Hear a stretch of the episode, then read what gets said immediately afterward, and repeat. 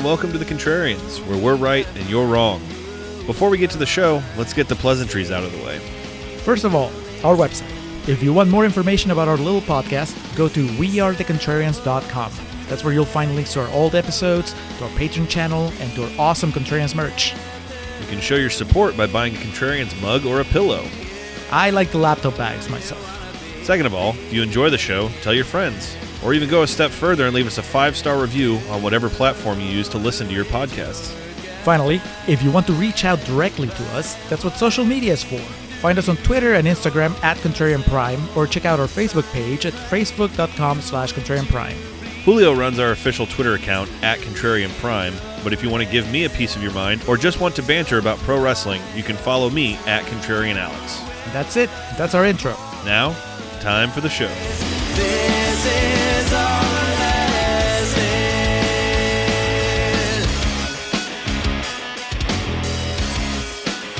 And we are recording for Contrarian's Corner for Burning.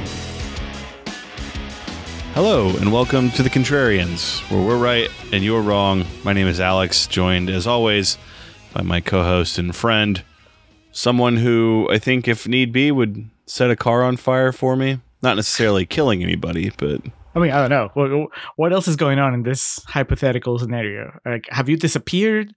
Did I find your dog in someone else's house? Uh, man, yeah, if you found Nori in someone else's house, then I give you.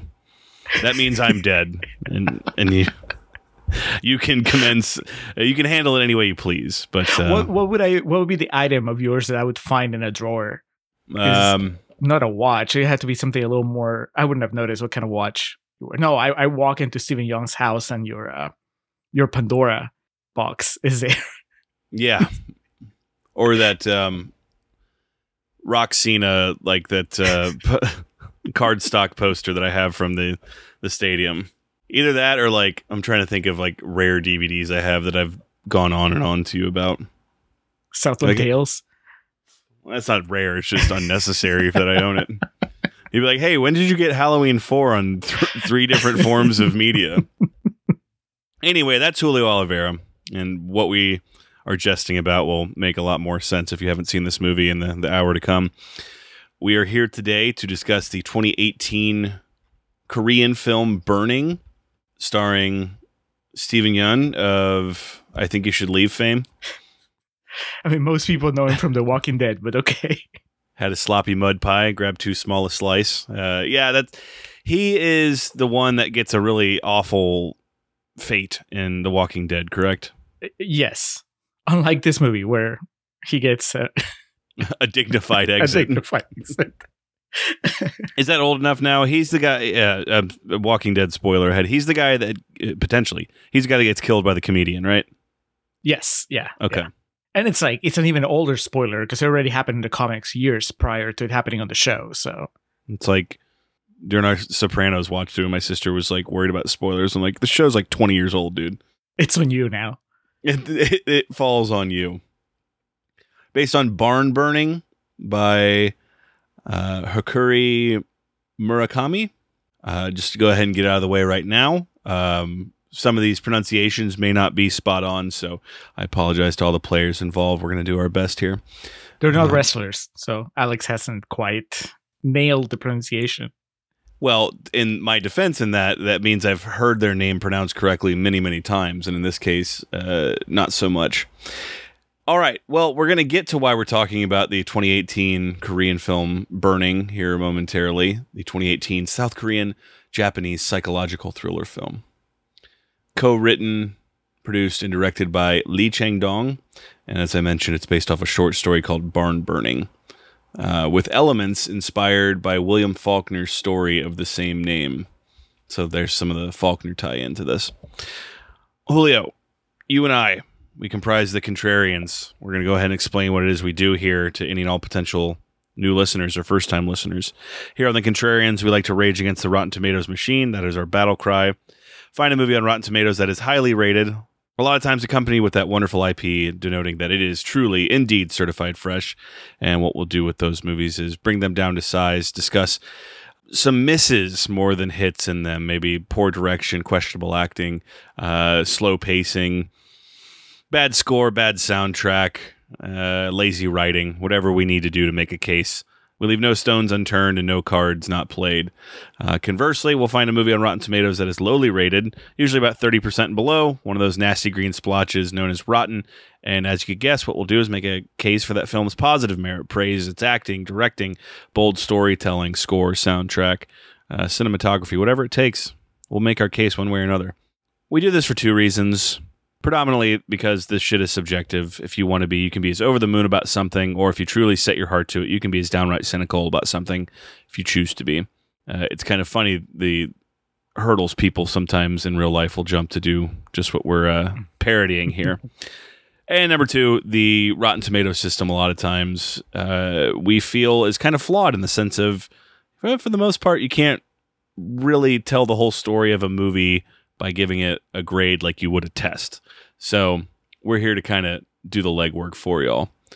Being that Burning sits at a very comfortable 95% with that certified fresh logo next to it, uh, during the first portion of the podcast, we will be treating it as though it were bad. As daunting a task that may be. But that goes to comprise the first half of our show, what we call Contrarian's Corner. Julio, if listeners want to know how we really feel about the movie we're tackling, they just need to stick around for the second half for part two. That is correct. The second part of every episode, aptly titled Real Talk, that's where we tell you how we really feel. We forget about the Rotten Tomato score, we drop the gimmick, or we're just honest about how we experience the movie. Many times is uh, our first watch. That's the case with Burning. I'd never seen it. Alex had never seen it. It just got plopped on our desk, and, and then we just had to deal with it. So we'll find out how each other feels uh, on the second half, along with the feelings from the person that demanded we cover this movie here during the patron takeover.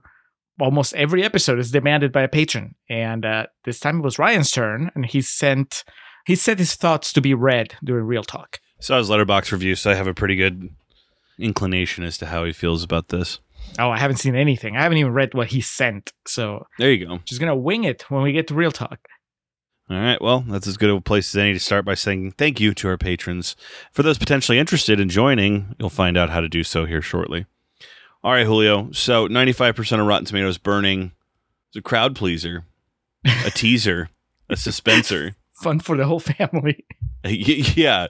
Why not? So, uh, what quotes did you pull? What were you able to find that uh, critics were saying about this movie that uh, had a much bigger impact than I thought? It made Rolling Stone's top movies of the decade list. So, What? yeah. I had no idea. Uh, You know what the problem is that this is PC pre-COVID, so that that's just almost like ancient history by now. 2018. It does feel like a long time ago. When I read that, I was like, my God, what a different time it was. Uh, but anyway, uh, besides Rolling Stone, AV Club, Associated Press, Boston Globe, IndieWire, Insider, and Film Comment all had it in their best films of the decade list. So Decade. I know, and you know, Good Time came out in that same decade. So, and uh, yeah, that there's, we'll get to it. Julio, what were critics saying about this? Alex, actually, I shouldn't be surprised that it's in all those lists because there's a lot of uh, pretension in the Rotten Tomatoes page when it comes to this movie. Mm. Um, I'm going to start with Robert Kushner from Flickering Myth, who says Burning will bore the hell out of you for a long time, but never enough to lose interest or tap out before catching you in an anaconda vice. What was once boring becomes an unforgettable work of genius deserving to be repeatedly examined. That's quite a swing. It's going to bore the hell out of you, and then it's going to be a work of genius. An Anaconda Vice. That's that was CM Punk's like finishing submission hold, the Anaconda Vice. Did every match start really boring, and then it became a work of genius? uh, he would tell you so. Uh, next, Matt Cipolla from Film Monthly says it unfolds like a poem in its esotericism, wearing the ambiguity on its sleeves that make for Ah. something almost entirely transfixing. God, I almost threw up. Like I made spaghetti for dinner tonight, and all, it was really good, and it was almost ruined just hearing that those words put together. Next, Walter Chaw from Film Freak Central. Burning is a masterpiece because it's about Kierkegaardian fear and trembling, and it comes to the same conclusions. Mm. Walter Chaw, he's usually pretty salt of the earth. Just Yeah. regular like- guy. we using like Walt on these parts. Yeah. Kierkegaardian. That's I I don't even know. I know I've seen books with that guy's name on them. Kierkegaard. I think he's like a philosopher. I don't know. yeah, Kierkegaard. Uh, Wayne's World was it? Oh fuck! What? There's like a big rant he goes on in Cantonese where the he's like. Was it Kierkegaard or Dick Van Patten that said, and he, you know, has like this really poignant quote that he drops. It's fantastic. Uh, Walter Shaw must be a fan. And finally, Nigel Andrews from Financial Times. I like Haywire, and Burning, in its somberly burnish way, is very Haywire. So first I thought I got really excited because I thought he was talking about the Soderbergh movie, Haywire. Yeah, the Gina Carano vehicle, Yes, exactly. disgraced actress Gina Carano. Uh, but no, it's Haywire, just lowercase. So I guess he's just talking about, I don't know, Haywire as a as an adjective, as a as a condition. okay, why not? Sure, sure, Nigel. Next time, just just do a Soderbergh comparison. It'll be a lot more fun. erratic semicolon out of control also i had to look it up because it is such a fucking funny line was it kierkegaard or dick van patten who said if you label me you negate me That's that's Steven Yeun refusing to be labeled by this movie or by the industry.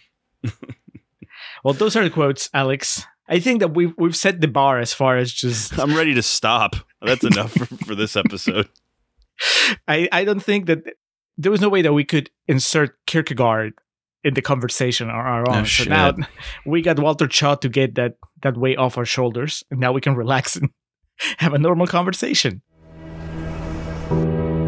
맞네.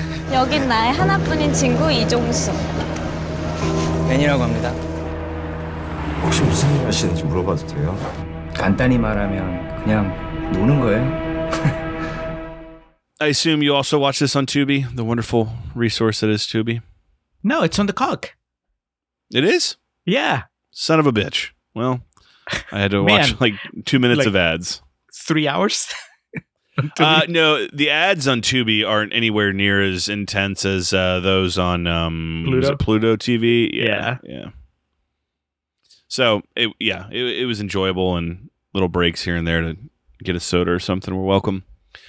All right, Lee Jung Soo, an aspiring young novelist, performs odd jobs in Paju. One day, he runs into Shin Haimi, a childhood neighbor and classmate at a promotion at which he is making a delivery. Jong Soo initially does not remember her, but Jaime tells him she had plastic surgery. Jong Soo gives her the pink watch that he wins at the promotion. Later, she tells him about her upcoming trip to Africa and asks him to feed her cat Boyle while she is away.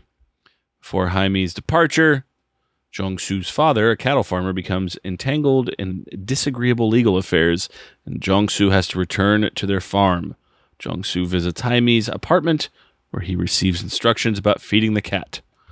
So that's what kind of starts us off here. Uh, I was, I'm going to be honest with you, the first shot of the movie, I was, I was kind of apprehensive because it was the Bourne cam. I was like, oh, here we fucking go. but instead, he just transitions into completely ripping someone off altogether with his Darren Aronofsky shot of uh, Jong Soo walking around town with like a you know a box, and um, you know it's fun in the beginning of this movie, Julio, the long continuous shots, but when you're dealing with a movie that's two and a half hours, by the end, it's like we could have done this in three quick cutaways Yep. because this movie consists of several elongated single shot set pieces. Not everybody can be Aronofsky. I mean, Aronofsky knows that he, he'll do that because then he's gonna rattle you at the end. But this is usually the really long shots, kind of arrive at a very languid, like very slow paced scene anyway. So it's not like they're building up to anything, right? It's not Randy the Mhm. Ram making his way to the ring. Just this Yeah. dude walking around the streets and then winning a raffle in, in the most unenthusiastic way. Uh, what what do you make of uh, of our protagonist? I mean, he is the protagonist, uh, John Soo. Do you like him, or was he a little too uh, a little too clueless for your taste? Yeah, he's a bit daft and kind of plain. There are these moments where he shows some personality uh, that seem kind of interesting, specifically when he's stoned. Um, but then that quickly, you know, goes away. And for the most part, he's emotionless. He's very not stoic, aloof would be the word I would use to describe him because a lot of serious shit is going on specifically with his uh, you know his dad as we mentioned a second ago and we'll get to his mother in the movie as well and just the general crumbling down of reality around him that comes with the fucking 9 hours that this movie takes to conclude. Um, so I can't say he's like a vacuum of charisma or anything like that nothing offensive. It's just you would think he's a bit more startled by the shit that's going on. I think you can tell what what a man is made of as far as his emotions by how he masturbates. And we see this dude jerk off three times in the movie, and all three times it seems to be a very underwhelming experience for for the audience and for for him. And I think that tells you everything about the character. It's like, well, it's not gonna be fun. I don't want to follow this guy for two and a half hours. Yeah, he just like jerks off looking at scenery. Pull up Brazzers, man. Treat yourself. Smile. got a smart- You're having a good time. He's got a smartphone, you know. He can find something good in there. Can you imagine like how much more lively this movie becomes if he just goes nuts in those scenes? Just gets completely naked Yeah. and slathers himself in a barbecue sauce or something. or at least like you know emote. We're, we're talking you know Philip Seymour Hoffman getting cranked off in uh, the Master. You know we need, need some action like that. So as we mentioned, he runs into uh, Jaime, who is reported to be from his childhood.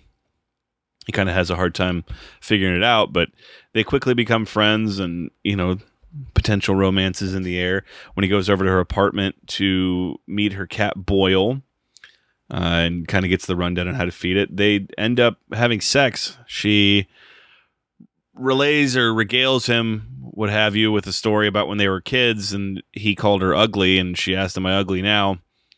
And he couldn't really respond to it. And before you know it, they're having sex. They're having very uh dispassionate sex. just Well, at least, you know, she grabbed a rubber. She was like, All right, we'll do this, but responsible dispassionate we're gonna be sex. safe. Yeah, and then he just like is going to town whilst looking at the sun setting, and And her closet. yeah, it's like the reflection, not the reflection of the sun, but the sunlight peering into the room. I guess it's supposed to be artistic. I I felt that he If was he wants to look at it that bad, you know, press her up against the window while you're doing your business, just and you uh, can both look outside. right pull a uh, Fassbender in shame when he's in that high rise apartment or the hotel God. room.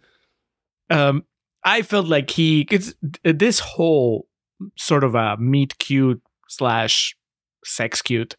It takes twenty minutes or or more of the of the movie at the beginning, and he's just so slow on the uptake. It's very clear, I think, for everybody watching that she's interested in him, that she is waving the flag at him, like, "Hey, this way, this way." And he's just kind of underreacting. Uh, to the Aloof. point- yeah, yeah. What do you make of the fact that he just after this he's just obsessed with her? Yeah, th- I couldn't grasp how old they're supposed to be, but out of college, so should have kind of been past that phase, my man. Um, but you know, it could have been great. It could have cut away right before things got interesting. when she like grabbed his face and made him look away from the window into Put a eyes, plastic bag over his head, and flipped him over. the belt around his neck. Yeah, exactly. Uh, so it could have gotten really good, and you know that was the only thing that got cut out of this movie. But you're absolutely right. If this, if they were like 17 or something, maybe I could understand his obsession and kind of being dog walked a bit more. But uh, it seems a bit far fetched in this particular example, especially because it's not like it was his childhood crush that he reconnected with after you know so many long lost years. He didn't even remember who she was, Yep. and then you know a few days later they're forming the beast with two backs, and now he will walk across all hell and creation barefoot for her.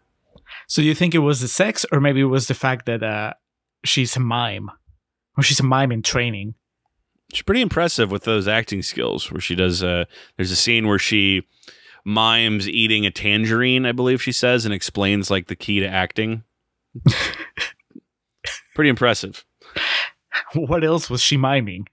the key to his heart, obviously. Opened an imaginary purse and then fished out an imaginary key and then she pressed it against his chest.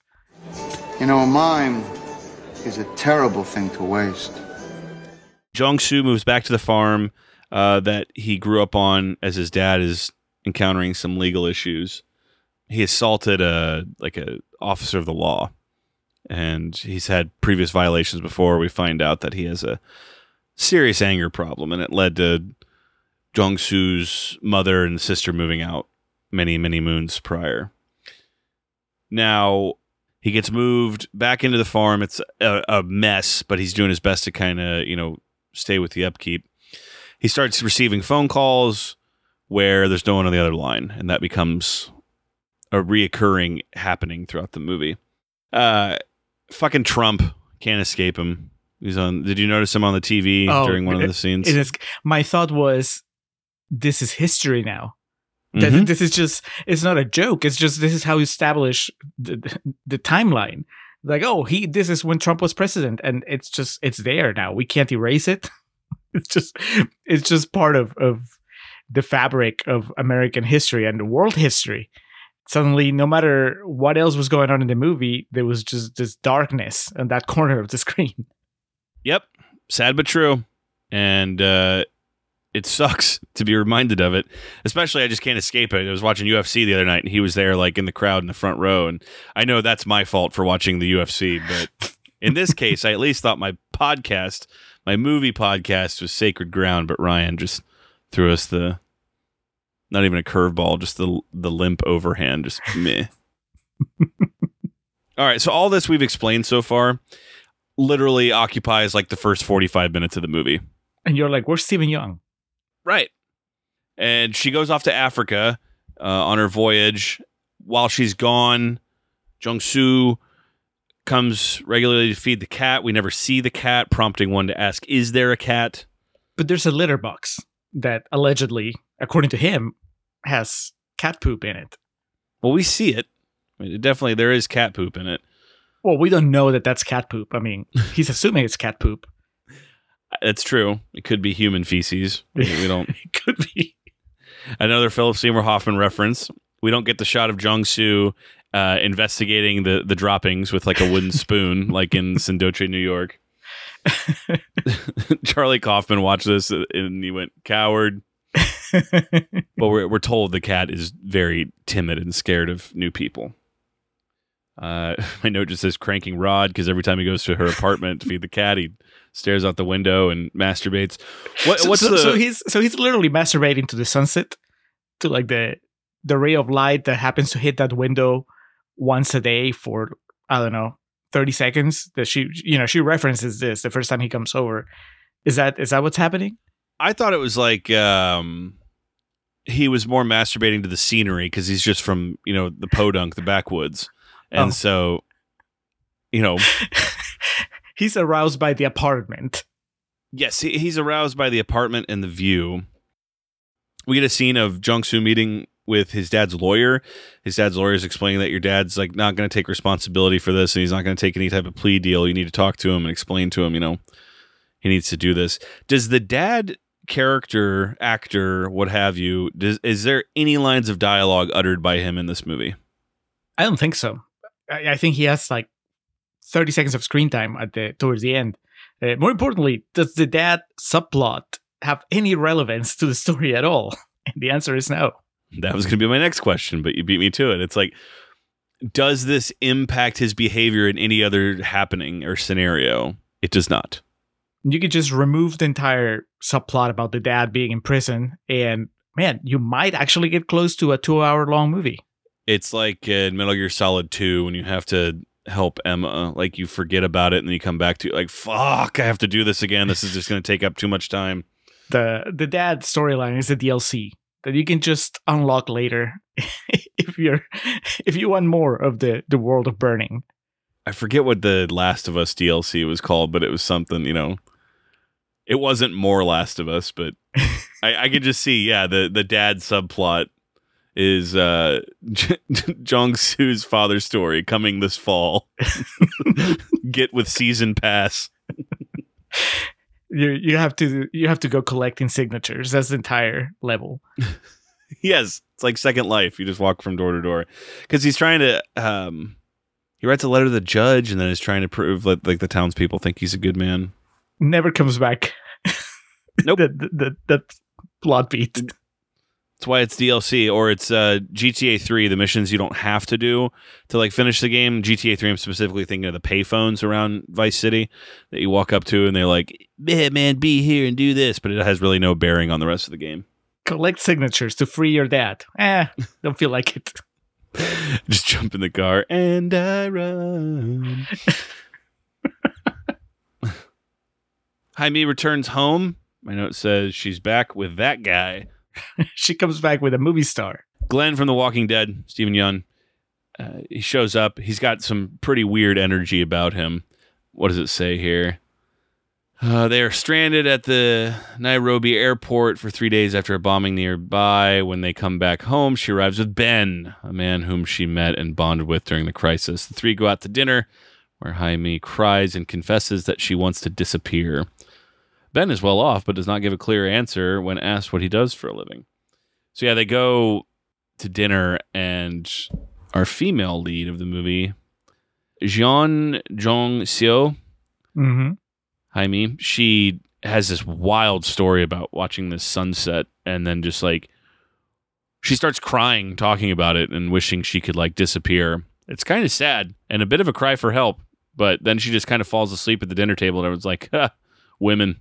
That's her quirk because uh, the first time she went out with uh, with Jean Su, she also fell asleep at the bar.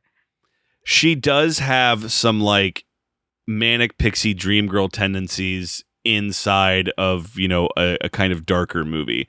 She doesn't have like an air camera that she takes pictures with. But she likes to dance.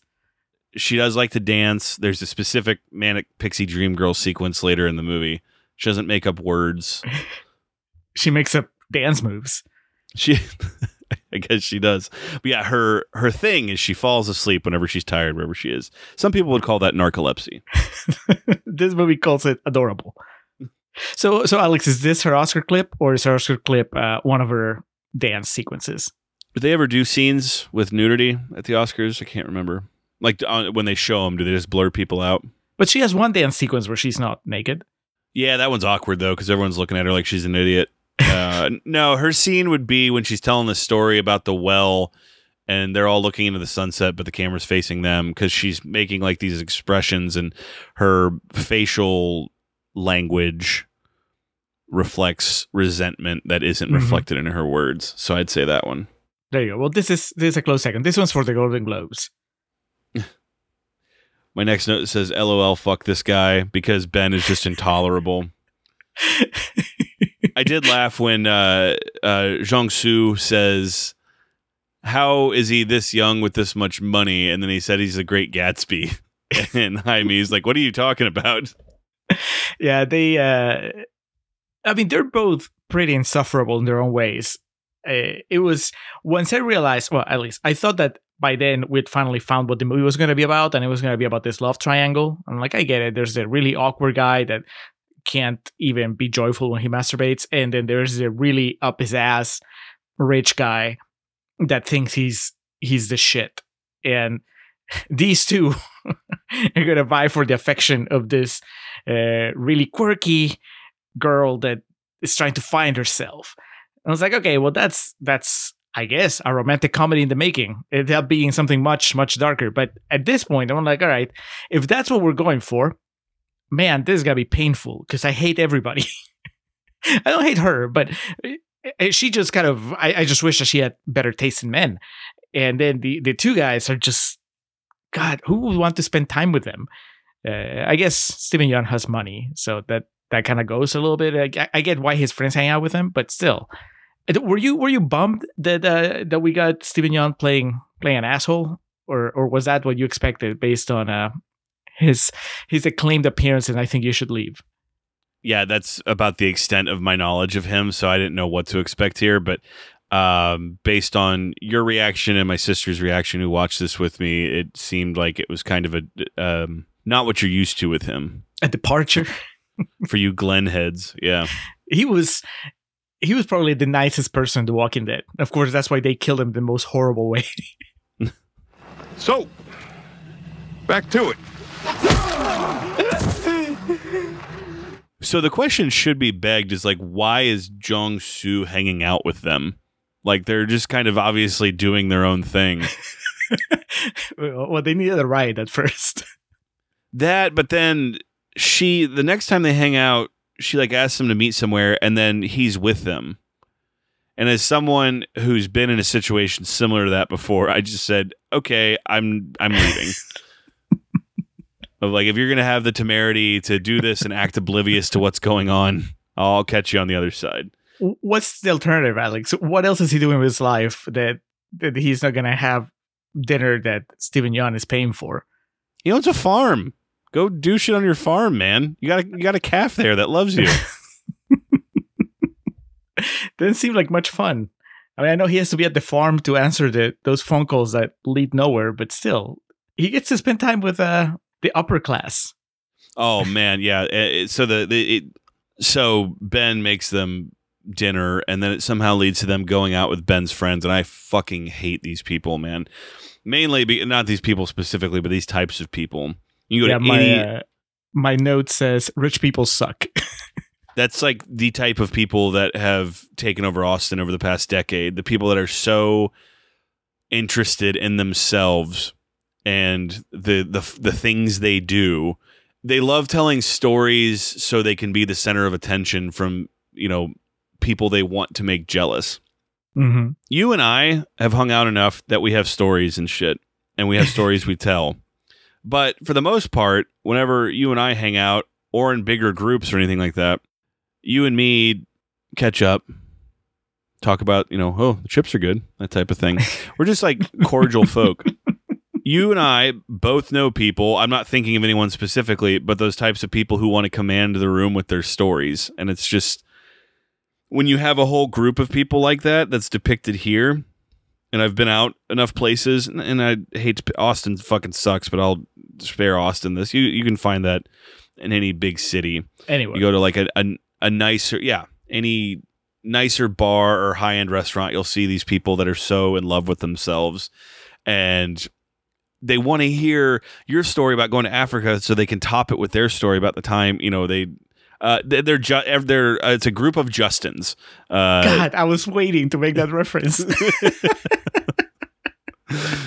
Even Pawnee has them. Yes, it's a group of Justins. There you go. Yeah, they want to hear your story so that they can later tell your story as part of their story. Exactly. In this case, this scene bothered me way more than it should just because I've seen and know people like this. And I was just like, God, fuck this. They're all very pretty, though. Well, yeah, yeah. Well, when you have money and you can just dedicate a lot of time to looking good, you kind of you, you can get pretty close to the target. Uh, my note, Alex says literally, man, somebody better get murdered soon if this movie is going to justify its runtime. this movie would have to speed up to go at a snail's pace. And so, why not? Ben and Jaime come out to Jungsu's farm to visit him. She calls him, like, hey, we're coming out there. I'd be like, uh, no, you're fucking not. It's like, you know, I like you. I'm smitten with you, and you think it's just okay to hang around me with this other dude, and it's not. So Okay, so in her defense, in her defense, he doesn't have game. Uh, you know, he brought them from the airport, and then there was that crucial moment where he could have offered to take her home, and she. You can Oh, tell yeah. she wants him to take her home, but he Yeah. he's like, "Oh no, that's okay. I got a long drive." And well, can't blame her now. I mean, you know, she gave him a chance, and then throughout the movie, she keeps giving him chances. Yeah, that's a particularly brutal scene because you can tell he wants her to like say it, and it's like that's not how the real world works, buddy. She already she already let you have sex with her. How about you make a move for once? Yeah, yeah, step it up. Step up your game, brother. So they do visit, and this is where we get the manic pixie dream girl sequence where she dances in the sunset, eventually removing her top and dancing around topless, and then starts crying. Steven Yeun's brought the world's most powerful weed to this get together. Not before telling a story of when they were little kids and she fell in a in a well nearby, and she alleges that Jong Soo rescued her. this story, the story of the well, is just going to haunt the rest of the movie. And after the credits roll, it will probably haunt you, and not for for a good reason, just because it's it's just one of those itches that you can't scratch. I, I hate that we finished the movie and we don't know what was true and what wasn't about that well. Or or did I miss something? Did did you get some sort of closure when it comes to that well story? Was I supposed to? Was I supposed to get closure at all with this movie? Well, every time that something is brought up about that well, it's treated like some major revelation that I thought was supposed to indicate that, oh, well, now we figure it out, right? Because at some point they're like, no, there was never a well. And then uh, somebody else is like, oh, she's always making up stories. And then somebody else says, no, there was a well. And it's like, and he doesn't remember, or he acts like he doesn't remember saving her, but she says that he he's. I was like, it's it's a big mystery that envelops the second half of the movie, and then there's no resolution. Like I really wanted the last shot of the movie, I don't know, to be like the blueprints of the farm, and then you can see that there was clearly a well, or maybe maybe a flashback to when she fell. I just That wanted been it. answers, The ending of it should have been a panning shot to the well. and she's still there. She never got out. The entire thing No. was just Christian Bale's in it and he's climbing out. Uh, my takeaway from the well thing is that it was up to the audience to figure out if they think it really happened or not. Because as you mentioned already, we find out from Jaime's sister and mother, I believe, that she's a perpetual liar and she's sounds like a bit of a sociopath and makes shit up.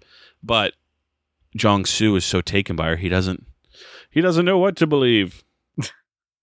That's some bullshit. The whole like you guys figure it out. That's like it's not my movie. You made the movie. You don't give me homework after.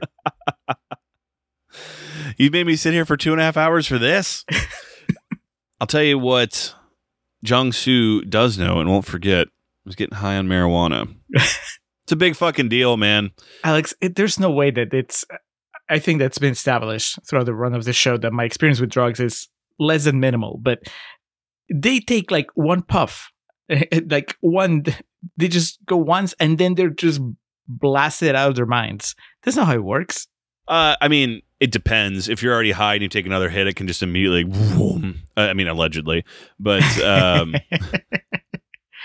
have you ever seen anybody be so high that they just strip and start dancing? probably. but not not in such like a menacing, foreboding, like one of these people's a murderer kind of way. It was just kind of like, ah, look at that. Uh, and here with the fucking tiny ass joint that they're puffing on, yeah, they immediately get stoned, and it would take a good ten minutes for that shit to set in. I mean, who knows? It could be some unbelievable pot. Considering it's South Korea, I highly doubt it because. You know, uh, South Korea. You don't think uh, Steven Yeun has? Uh, you don't think Steven Yeun has the hookup? He's got money. uh, it's pretty hard to find weed in South Korea because it's like super illegal. Uh, and that's not exclusive to South Korea. Japan too is like big fucking deal. That's can- right. And, and Steven Yeun doesn't do any super illegal things in this movie. That's true. Also, maybe he got it in Africa. Maybe he got it in the United States or something. Who knows? But, but anyway, as one would expect, if they've ever watched a movie with marijuana involved before, it leads to the well. One, um, Jaime takes a nap. She falls asleep. she dances then- herself out. Hey, we all been there, man. But then Ben and Jung Soo have, you know, your classic stoned conversation where Jung Soo very quickly begins to massively overshare details about his life. And uh I mean it not it doesn't have to be exclusive to marijuana. I think everyone has been in that situation. If you haven't been guilty of it, I know I have before, but that situation of like if you're maybe you're just drunk with your friend and they start like telling you a bunch of shit that not that they shouldn't, but it's like, hey man, read read the room, read the vibe. This isn't the time to talk about this. You were so right though about Steven Yeun and his friends always trying to one up people. Because Jong Soo is like, man, I hate my dad. And then Steven Yeun goes, yeah, I like to burn greenhouses. he just has to, you know, up the ante. And there this is like right as the sun's rising, right at the break of dawn. And one of the interesting things I read, the scene in which the main characters talk at Jung Soo's house was filmed over a month. They were only able to shoot a few minutes each day to capture consistent twilight on camera. Jesus. Now, psychopaths like you would be like, why didn't they just green screen it and light it? Yes. it's that's literally that bit from um 30 Rock where Jenna goes to Iceland to film that werewolf movie that they only have 1 minute of darkness each day because of the solstice. So, so this is Steven Yeun's Oscar clip. Easily. And th- I, my note just says, "Oh, he crazy crazy." Um so you were you were sure because I I had this. I was giving them the benefit of the doubt. I'm like, look, we are more than halfway through the movie at this point. It's probably too late for them to really turn him into a psychopath. So instead, maybe he's just a rich asshole that's fucking with this guy. You know, I thought that he was. I think that he was really doing any of these things that he was saying he was doing. He just he was just fucking with the townie, with the with the the guy at the farm that you know will believe it because he doesn't know any better. But I was wrong. Oh yeah, he he likes uh, burning down greenhouses, and he'll occasionally find one that he deems worthy of burning down, and he does that every what does he say every two months. And it had uh, been a while since he had done one, so he needs to find another one soon to burn down. And he explains that he had been looking around Jongsu's neighborhood and thinks he found one that he's going to burn. If you're thinking this sounds too on the nose and might be analogous for something, you might be onto something. the next morning, and sadly, it'll be the last thing that he says to Jaime. Says, "Why do you take your clothes off around people? Only whores do that." Might want to rethink those words, my friend. Man, that's how you ruin a good memory. You, you you guys had a good party, and then you had to be, you have to run your mouth like that. Uh, did you have a feeling at this point, Alex, that this was the last we were going to see of uh, Hamey? I had no idea. At this point, you know, we're an hour, almost an hour and a half into the movie, and I was just like, what? I was waiting for the For the movie to start. yeah, I was waiting to like figure out what we're doing here. You were wondering uh, what happened to all those signatures that Johnson was collecting. And then I was like, okay, what does any of this have to do with the fucking phone calls that he keeps getting and hung up on? what is he going to write his novel about? So he's unsuccessful reaching Jaime. He quits his job, just walks out. His boss like asks him a question and he just leaves. he wants to be a badass like Steven Yeun. it's not a montage because nothing in this movie can be concise, but it's a sequence of events where he's going around trying to see if anyone knows where she is without directly approaching Ben yet. But then eventually he just ends up stalking Ben, so it was all for naught. Well, he's he's alternating between trying to reach Hamey and also checking on all the greenhouses around his neighborhood. That's right. Yeah. And at one point, someone catches him. and is like, "What the hell are you doing here?" He's like, "Oh, just looking." And my thought at that point is like, "Oh, he's gonna get framed for arson." Yep. Nothing suspicious going on around here, officer. No, I don't know anybody that wants to burn a greenhouse. But in fact, what is a greenhouse? he's like Smalls in the Sandlot. Huh, I don't. I don't know anything about it. You're killing me, Smalls. Okay, well now, now, Alex, we've we've had I don't know twenty minutes of this dude uh, unsuccessfully trying to reach this girl. Are you now getting that feeling that maybe maybe she's gone for good, or were you like this dude is just obsessed and he can't take a hint? Well, I am getting that feeling because I know it's what the movie wants me to feel. It's interesting though because they intersperse it with that scene we talked about where he goes and sees her mom and her sister, and they're just like, "Oh yeah, fuck her." Like she lies, she owes like so much money, she's in debt up to her eyeballs. And, And, he's like, but she went to Africa. yeah, he's like, "We had sex. Don't you understand this?" so he frantically goes back to her apartment and uh, he had previously exchanged pleasantries with her landlord and explains I need to get in the apartment to feed the cat. And I do like this part because she's like there is no cat. We don't allow pets here. An American movie would have you know Hans Zimmer's score intensify in that moment like but instead it's just kind of quiet and they go in there and she's like see if I can told you there's no cat in here and the apartment's way cleaner than it usually is the litter box is gone etc etc Her Um, suitcase is there though. that's that's the big one because the landlord said maybe she went on a trip and he finds her suitcase and he says i don't think she went on any trip so of course he calls the police, right? Mhm. there's enough evidence here, circumstantial as it may be, to to maybe get professionals At the at case. best, you know this guy is a serial arsonist. Like, I, I guess that's the thing, though. It's so he's so concerned about you know having. I guess that could be seen though as him being so worried about getting caught for smoking weed that he can't turn this guy in. That's a problem in South Korea. You've scared them so much that if they ever smoke weed, then they can't report all their crimes. Uh, he goes and finds Ben, approaches him in a coffee shop. He's reading a Faulkner book, and he asks if he knows where Jaime is. Of course, he doesn't, and it leads to more discussion of greenhouses. And said, "I thought you were going to burn down a greenhouse near me." And he said, "I did." He's Oh, like, this is "Well, the face-off sequence. Yes, he says, "You know." Well, that can't be because I didn't see it. And he's like, maybe you aren't looking close enough. And it's like, oh, greenhouse means person, and he killed him. Did he burn her or did he just kill her? Is burning also some sort of is it metaphorical burning or is it real burning? Jesus. Anything about that. So Ben is super mysterious. He now has a new girlfriend. It's a lot like you, that show on Netflix, Mm-hmm. except we're not following his plot. So, of course, at this point, uh, Zhang Su can't put two and two together. So he's just like, well, I'm going to go look for this well and see if this thing really exists.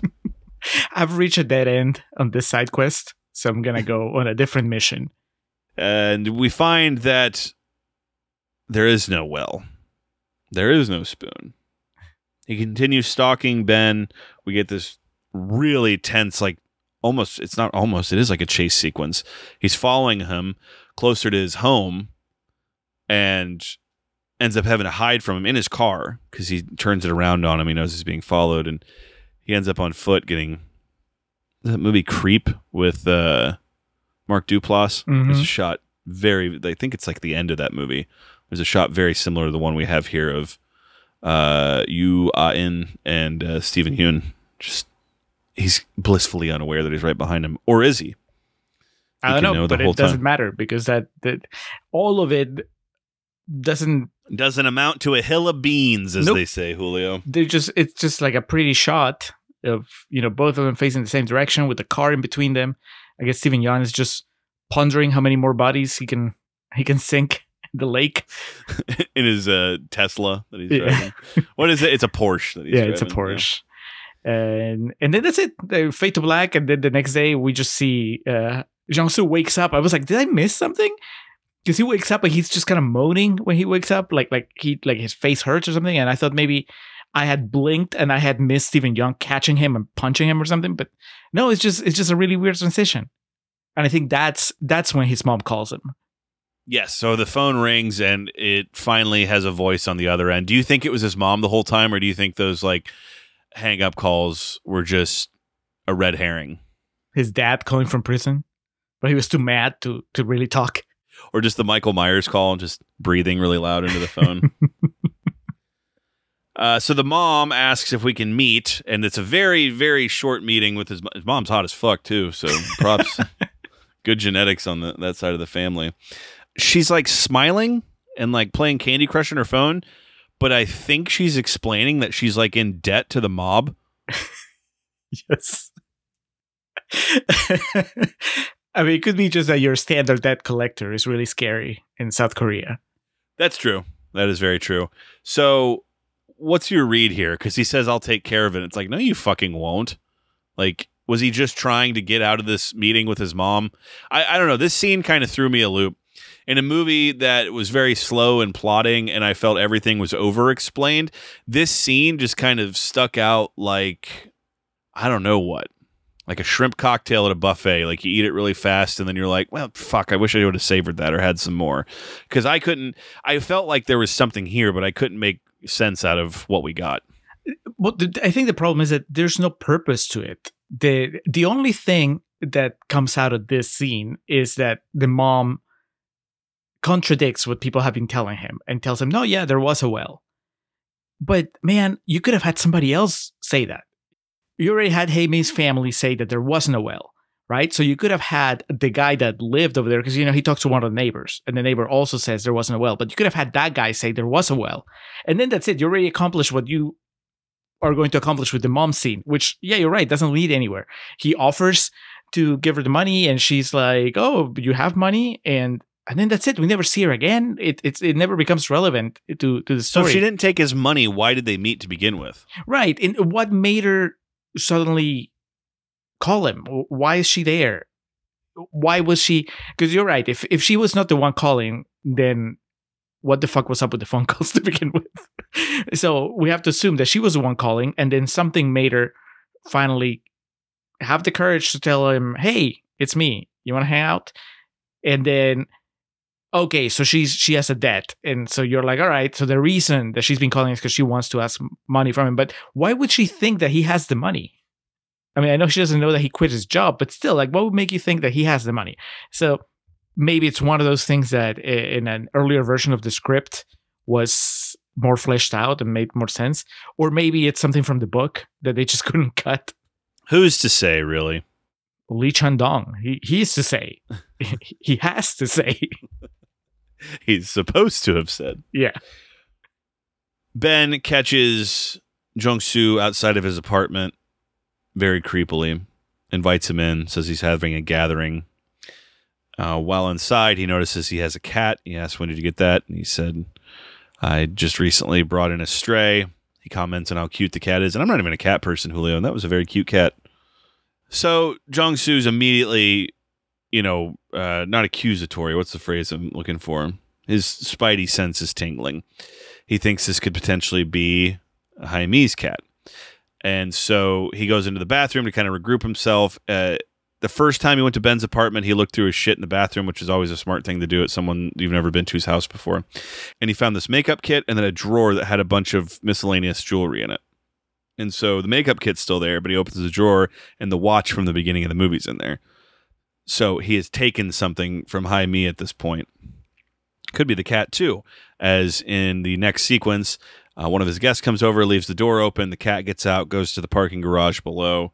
Uh, ben, the guest, and Jung Soo go down to look for the cat. Jung Soo is able to corner it. It's very scared. It's very tepid. It's a very cute cat. And he says, you know, here, kitty, kitty, that type of thing. And then he whispers, Boil, Boyle, the cat's name. And the cat immediately runs and jumps into his arms. That's nonsense. I call bullshit. That's not how cats work. I have four cats. That's not how cats work. I could tell you the names of all my cats, and then I, I dare you. I'll bet you like a hundred dollars. See if you can call them, and they can. They'll come to you. Like they barely come to me when when I call them by their names.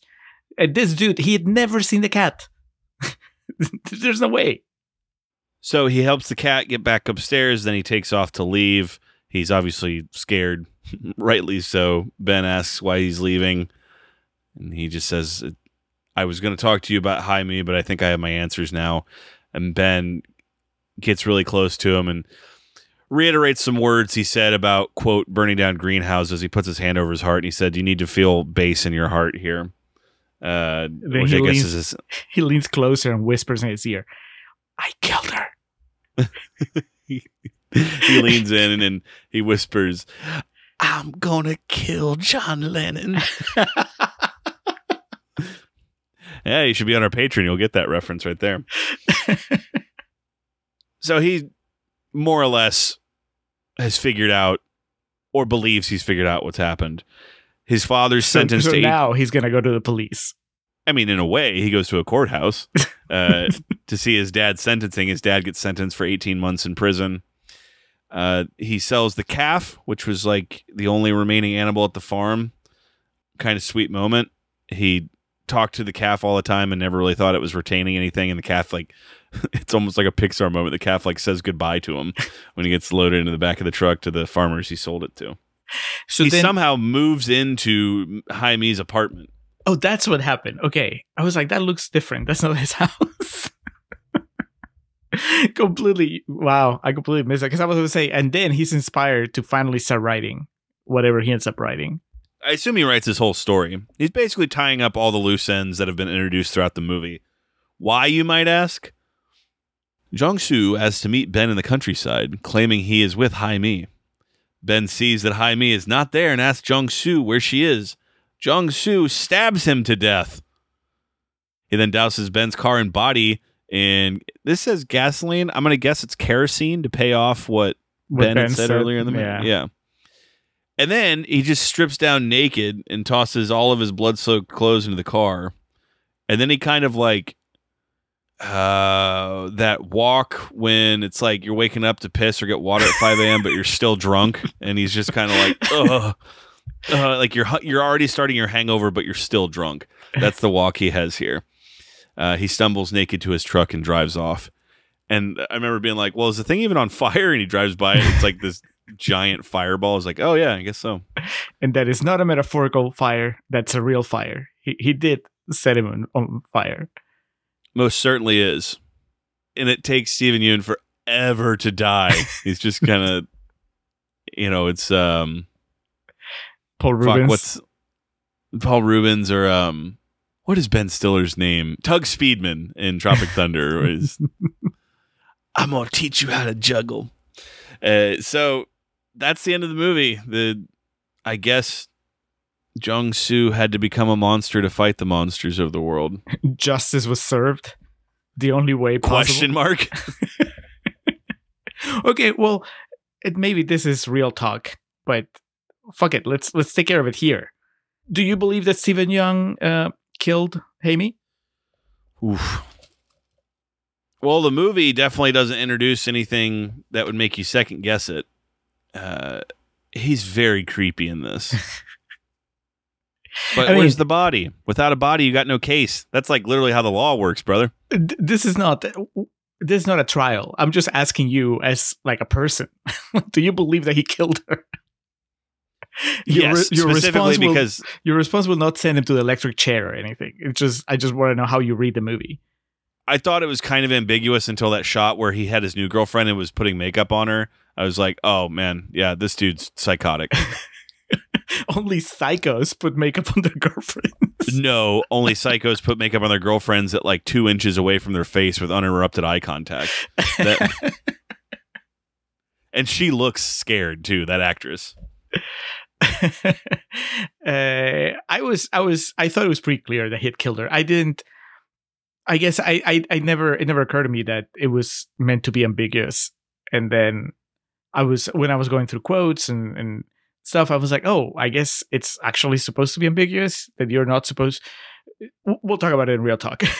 Because it's this could go on on on a on a big conversation, but Yes, Uh, I, I to just put a period on it. I do think he killed her. Okay, well, we, I guess we're on the same side there. Um, but that's it. And it only took two and a half hours, but we finally got to an exciting scene in this movie. Yep, they waited until it was closing time to play the best song on the jukebox. So when you walked out of there, you're like, well, that wasn't such a bad night after all. It took Steven Yeun forever to die, but it was all right. All right, Julio, are you ready to move this along to real talk? Not like burning. Are you ready to move this along in a concise manner? Metaphorically, yes. All right, let's move it along then.